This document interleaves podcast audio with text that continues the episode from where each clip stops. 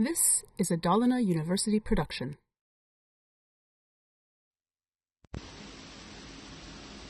Då är du välkommen till Hård infrastruktur och delmoment 1A.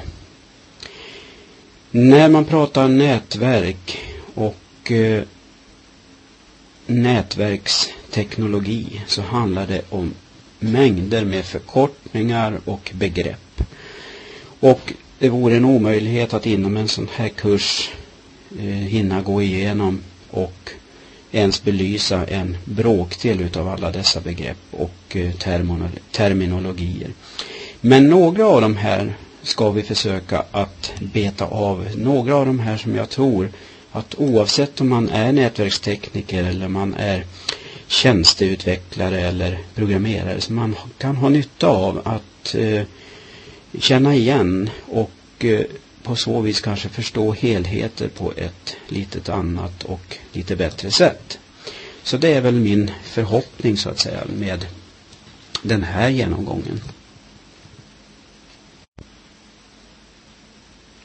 På den här bilden har du ett litet urval av länkar som pekar mot information som tas upp i det här delmomentet. Jag kan också rekommendera den till kursen eh, utvalda referenslitteraturen som du kan läsa mera om i studiehandledningen.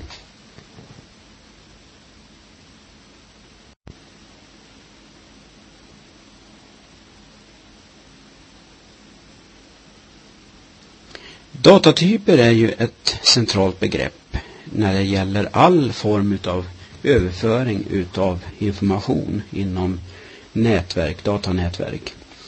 Och eh, jag tänkte vi skulle titta lite grann på några olika datatyper och lite grann kring deras unika karaktäristika.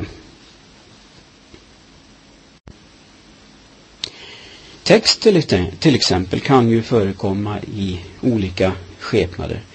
Det kan vara helt oformaterad text. Man brukar dock tala om begreppet plain text. Det kan vara formaterad text utav något slag. Man brukar då tala om begreppet rich text. Och det kan vara text för att till exempel skapa webbsidor. Då pratar vi om begreppet hypertext. Bilder då? Ja, är det någonting annat än en eh, samling utav ettor och nollor? Ja, man kan eh, egentligen prata också här om två olika begrepp. Eh, egentligen utgående från då hur de här bilderna har genererats eller skapats. För det första pratar man om så kallade datorgenererade bilder eller computer graphics som det också heter. Och å den andra sidan så pratar man om så kallade digitaliserade bilder. Det är alltså bilder som har befunnit sig i någon annan form. Till exempel foton eller dokument som vi sedan har då skannat in och sparat i vår dator i digital form. Och då säger man att det är bilder som vi har digitaliserat. Vi har omvandlat dem från en skepnad till en annan.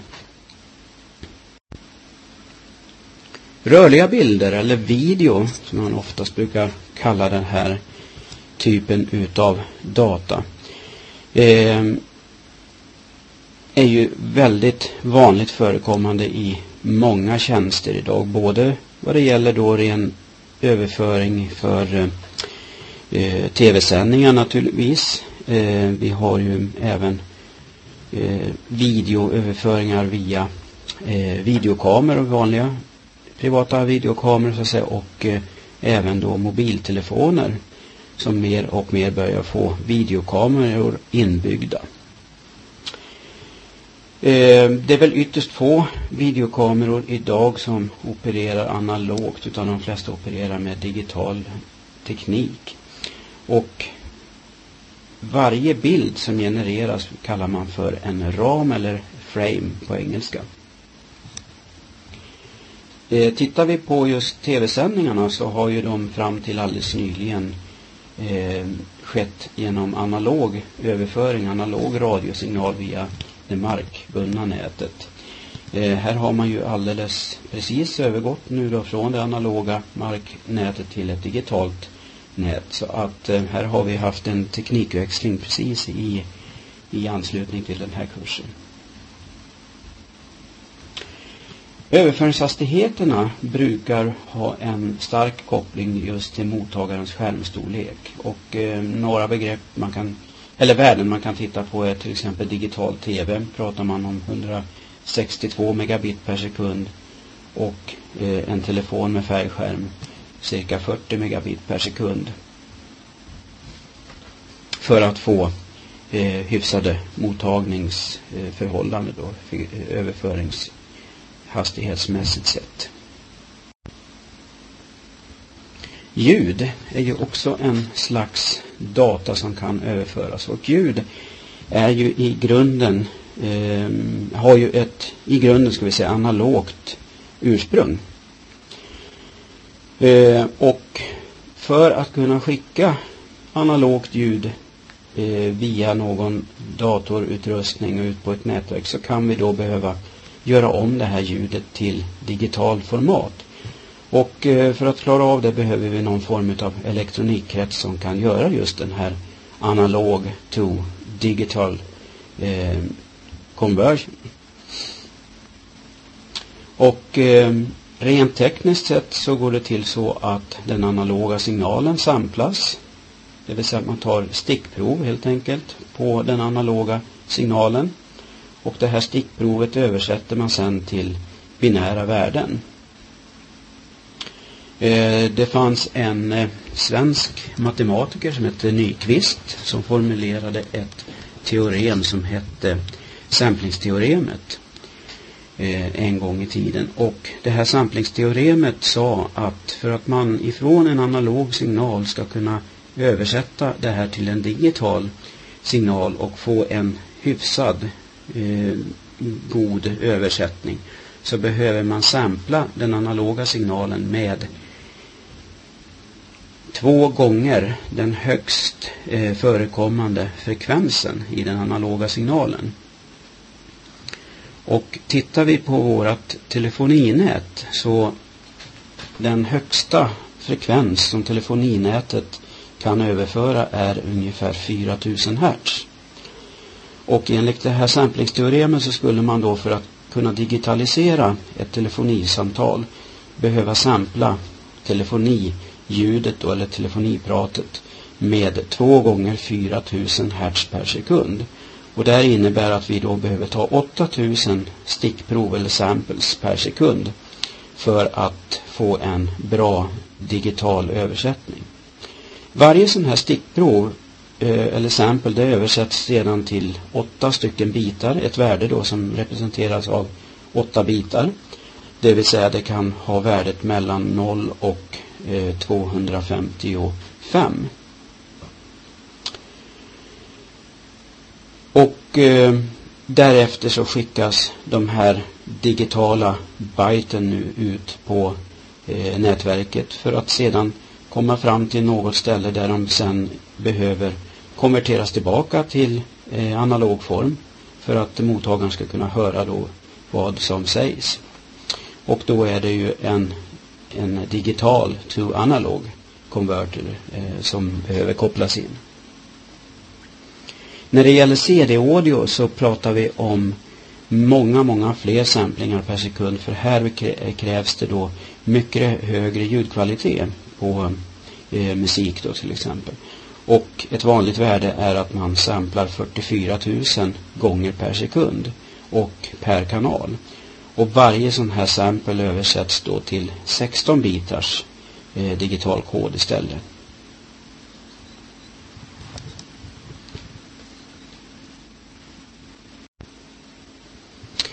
Bandbredd, det är någonting som vi aldrig får nog utav. Vi vill ständigt ha mer och mer bandbredd. Och va, varför det då? Ja, bandbredden är ju så intimt förknippad, ska vi säga, med eh, egentligen alla tjänster. Ju mera sofistikerade och eh, avancerade tjänster vi vill kunna förse eh, användare, eh, abonnenter med, desto mera bandbredd krävs egentligen. Därför att de här tjänsterna i sig eh, tenderar att vilja involvera mer och mer sofistikerad teknik i form utav eh, ljud, rörliga bilder, kombinationer utav dessa och så vidare. Och man vill ha snabbare och bättre överföring. Allt det här kräver bandbredd. Men bandbredd är en begränsad tillgång kan vi säga. Vi har inte hur mycket bandbredd som helst till vårt förfogande. Eh, det är naturligtvis de fysiska lagarna i mångt och mycket som sätter begränsningar men sen är det ju det också att eh, den tekniska utrustningen i sig också sätter begränsningar för vad som är möjligt. Så att ofta drabbas vi av det faktum att den tillgängliga bandbredden är bara en bråkdel av det som vi skulle vilja ha. Och sätt att komma till rätta med det här är bland annat då kompression och kompressionsalgoritmer. Eller eh, naturligtvis också olika former utav tidsdelningsalgoritmer där olika kanaler delas upp i tid mellan olika tjänster, olika användare, olika applikationer. Så det är ett sätt att försöka utnyttja en begränsad bandbredd men utnyttja den så effektivt som det bara går.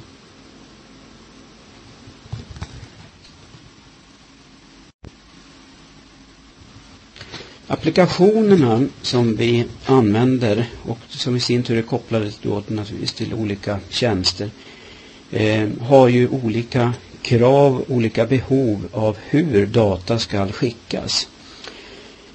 Eh, vissa applikationer kräver att data skickas som en kontinuerlig ström. Och det är ju typiskt ljud och rörlig bild som vill att data då ska överföras kontinuerligt. För att blir det någon form av fördröjningar, förskjutningar så kommer ju öga och öra att upptäcka det här direkt. Och eh, man känner att eh, man blir irriterad på en dålig överföring. Man, man eh, blir irriterad över att det är dåligt ljud. Sen finns det ju andra tjänster så att säga som är mera blockmodeinriktade eh, som då inte är beroende utav att eh, data skickas kontinuerligt. Eh, jag tänker på text och eh, jag tänker på stillbilder, jag tänker på eh, Eh, e-mail till exempel som inte är beroende utav kontinuerlig dataström utan här kan ju faktiskt data skickas i skurar eller i block. Och sedan hos mottagaren så sätts det här så småningom samman till någonting som får eh, rim och reson och blir någonting som man kan förstå. Vi tittar lite närmare på begreppet kontinuerlig data. Det är då data som genereras som en tidsberoende ström utav bitar. Och den skickas direkt till destinationen där den sen kommer att avkodas och presenteras i den takt som den kommer fram. Och vi pratar här om begrepp då som streaming och real-time data, streaming data, real-time data. Och det här ställer ju stora krav nu på den här kommunikationskanalen.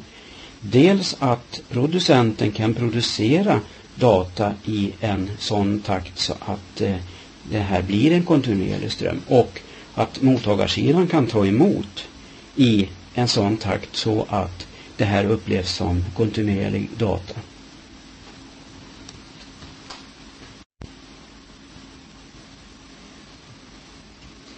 När det gäller hur Eh, en sån här kontinuerlig dataström genereras, så pratar man ljud så säger man att det här genereras med constant bitrate.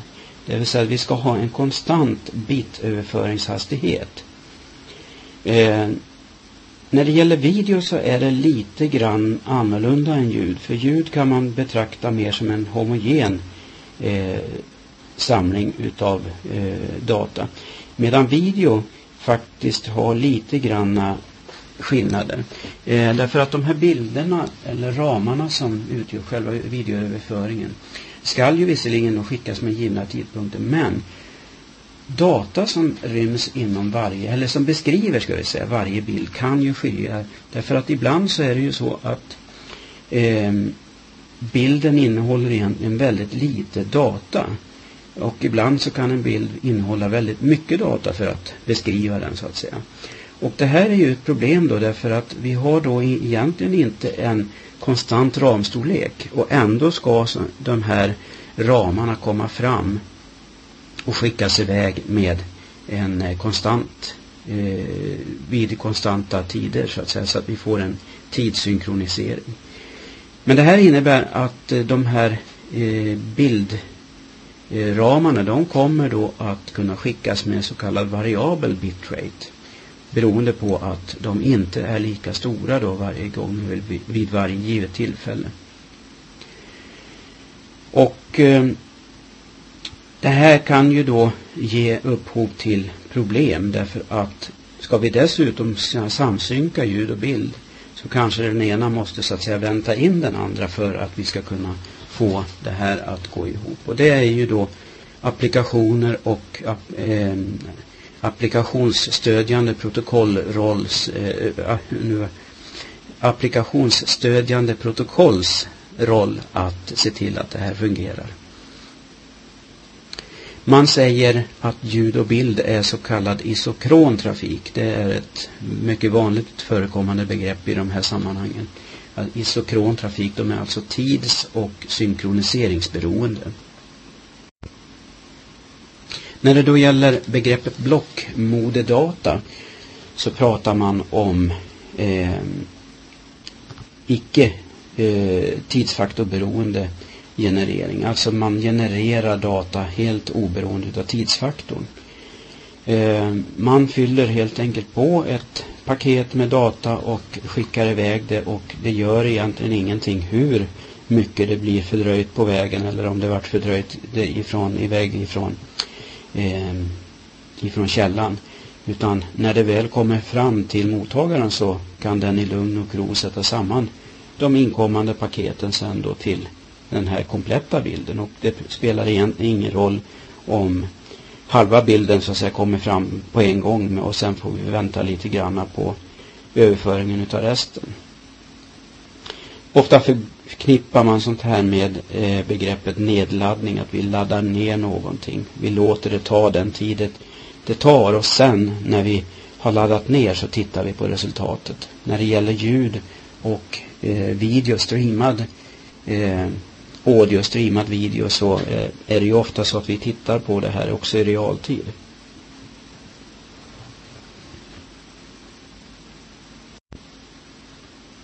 Den här sliden ger dig en eh, liten sammanställning utav de olika datatyper som kan förekomma inom begreppet och internetapplikationer.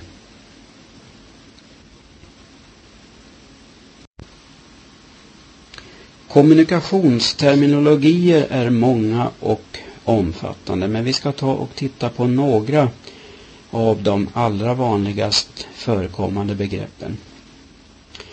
Den här sliden visar en kommunikationsmodell, ganska enkel sådan. Vi har en källa och en destination, A och B. Och mellan de här så finns det en kommunikationskanal. Den här kommunikationskanalen, hur den ser ut eller vad den består av, det har vi så att säga ingen aning om och vi har egentligen inget behov av att fundera över det i nuläget. Eh, vi ska titta på några begrepp när det gäller då kommunikation och hur kommunikation kan eh, framföras.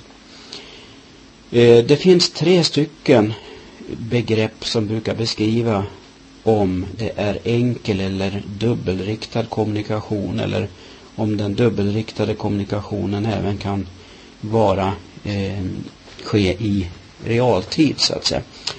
Och de här begreppen är simplex, halvduplex och fullduplex. Och de här är eh, väldigt förekommande just när det gäller nätverksteknologi, hur nätverkskort och nätverksutrustning uppför sig och hur man kommunicerar med varandra. Simplex till att börja med är en enkelriktad kommunikation och du ser i bilden här att det är bara A som kan kommunicera med B och ingenting annat. Eh, typfall är ju en eh, vanlig eh, tv eller radioutsändning som man säger broadcast-sändning. Det är enkelriktad. I det fallet är det riktat till många. Men eh, typen som så är utav eh, den här kategorin simplex. Halvduplex. Ja, det innebär att A och B kan kommunicera i bägge riktningar så att säga, men inte samtidigt. Utan som bilden beskriver så först kommunicerar A med B och därefter kan B eh, svara A. Och slutligen duplex. Ja, det innebär att vi har dubbelriktad kommunikation och vi har eh, simultan dubbelriktad kommunikation. Det vill säga A och B kan prata med varandra samtidigt, precis som ett vanligt telefonsamtal. Eh, halvduplex brukar man eh, som exempel då ta upp eh, typisk komradio eller eh, eh, jaktradio som brukar vara utav halvduplex typ. Och eh, jag nämnde redan begreppet broadcast och här ser du det i en eh, i bildformat istället. Det är alltså en sändning som är riktad från en källa till många mottagare. Det är begreppet broadcast. Typiskt då tv-radioutsändningar. Ett annat begrepp man ofta kommer i kontakt med inom nätverkskommunikation det är så kallad multicast. Det är också en enkelriktad kommunikation till en eller flera medlemmar i någon grupp. Och du ser på den här bilden att Eh, vi har totala mängden eh, mottagare är B, C, D, E och F. Men det är bara B, D och F som är med i den här eh, riktade gruppen. Det är precis som riktad reklam egentligen till olika konsumenter. Att vi kan även där rikta speciell reklam till olika personer. Till exempel småbarnsföräldrar får speciellt riktad reklam. Och på det här viset i, inom datorkommunikationsvärlden så kan det då vara eh, speciell riktad information till speciella nätverksenheter som routrar eller till vissa switchar, växlar etc. Som bara då är med i en speciell grupp som ska ha den här informationen.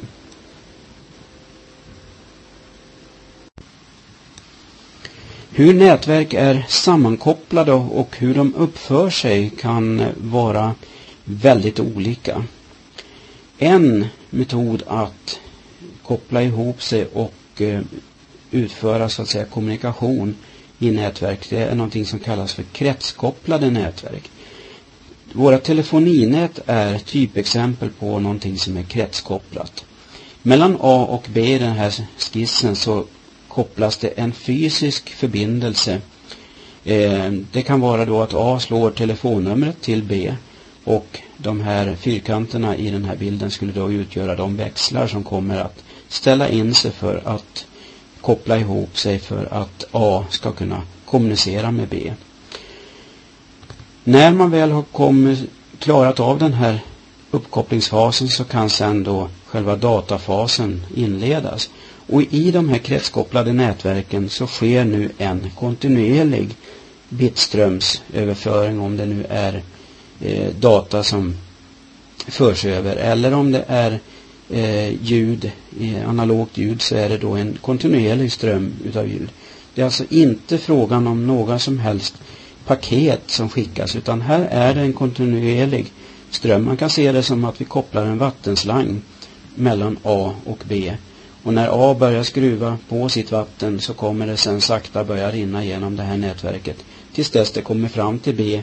Och när sen A stänger av vattenkranen i sin ände så kommer då den sista vattenslatten som är kvar rinna genom nätverket och nå fram till B som sen noterar hopp, nu var det tydligen slut på vattnet. Och man kopplar ner den här förbindelsen och avslutar samtalet.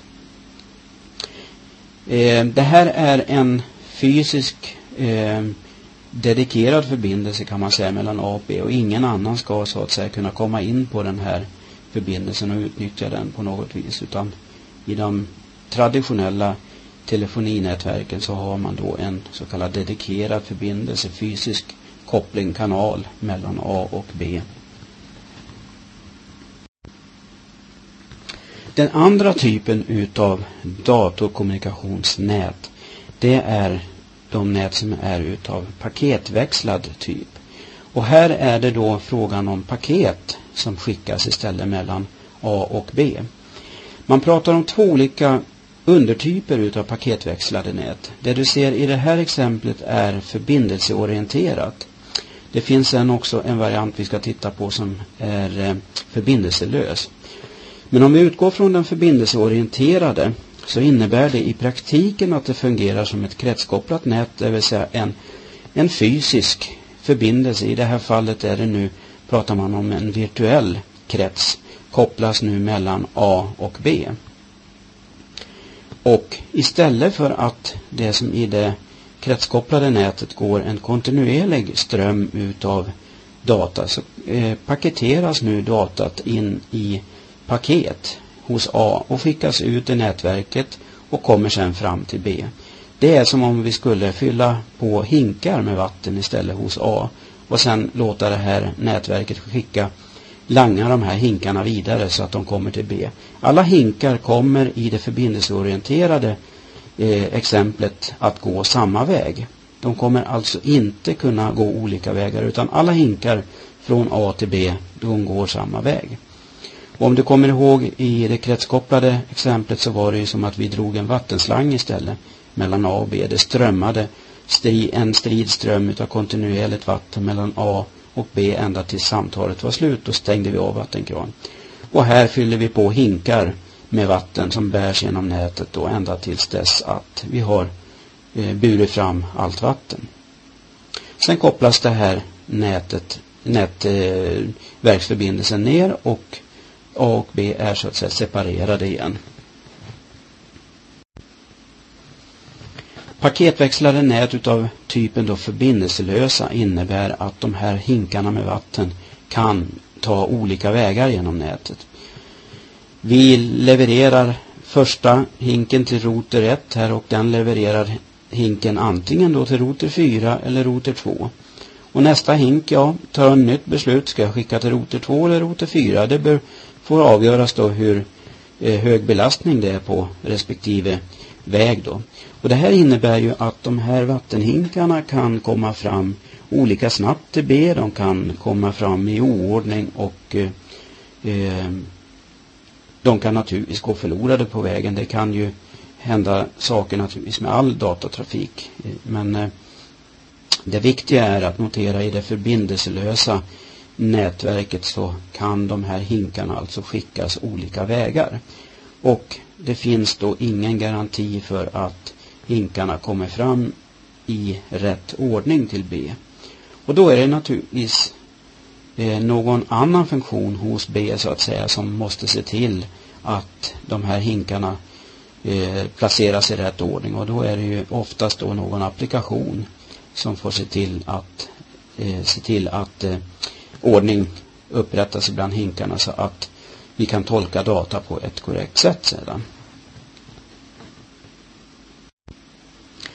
Begreppet quality of service är ju direkt eh, kopplat till eh, tjänster och eh, tjänstekrav egentligen.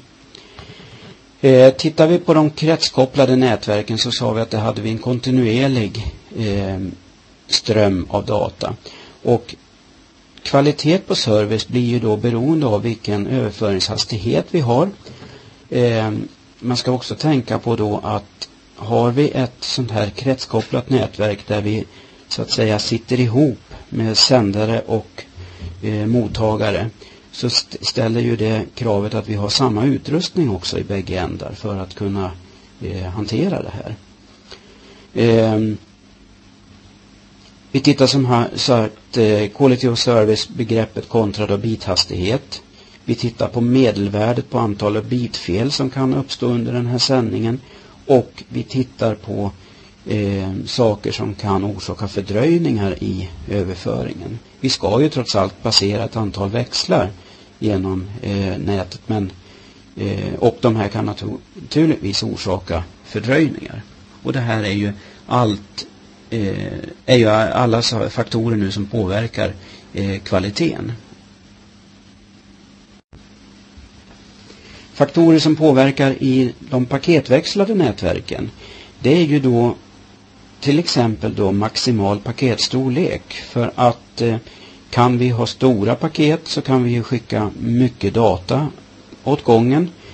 Eh, skickar vi små paket så kommer det ju fram mindre data varje tidsenhet. Men samtidigt så måste man tänka på att stora paket, om de går förlorade eller de blir störda, så blir ju det mera data som måste sändas om.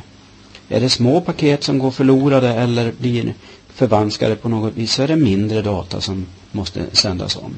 Så att det här blir ju att man får titta då på medelöverföringshastighet för paketen i fråga. Och vi tittar på medelvärde på antalet paketfel och vi tittar på medelvärde på eh, överföringsfördröjning. Eh, paketväxlade nätverk hade ju två stycken typer. Dels var det förbindelseorienterat och dessutom så var det förbindelselösa. Och här har man ju väldigt olika eh, värden kan man säga då på just överföringsfördröjning därför att i det förbindelseorienterade så blir det initialt en fördröjning kan man säga när man Eh, etablera etablerar den här virtuella länken mellan A och B. Sen kommer ju alla paket att följa samma väg och det blir en så att säga minimal fördröjning. Rotrarna behöver inte ta några beslut i det här läget utan de vet vart paketen ska skickas. Sen kan det vara så att i rotrar och växlar att det är lokala fördröjningar på grund av att det är väldigt hög belastning. Men tittar vi på de förbindelselösa alternativen så ska ju varje router eh, för varje inkommande paket ta ett beslut om vart den ska skicka den här. Ska den gå till höger eller vänster eller rakt fram? Och det här orsakar ju då större fördröjningar naturligtvis än om vi har ett förbindelseorienterat nätverk. Och till slut som avslutning på det här föreläsningsmomentet då eh, 1A så har du en skiss som visar då en sammanställning utav data och kommunikations eh, nätverksterminologier. Och eh, jag tackar så mycket för det här föreläsningsmomentet och hälsar dig välkommen till nästa Eh, moment inom delmoment 1 och delmoment 1b blir nästa föreläsning.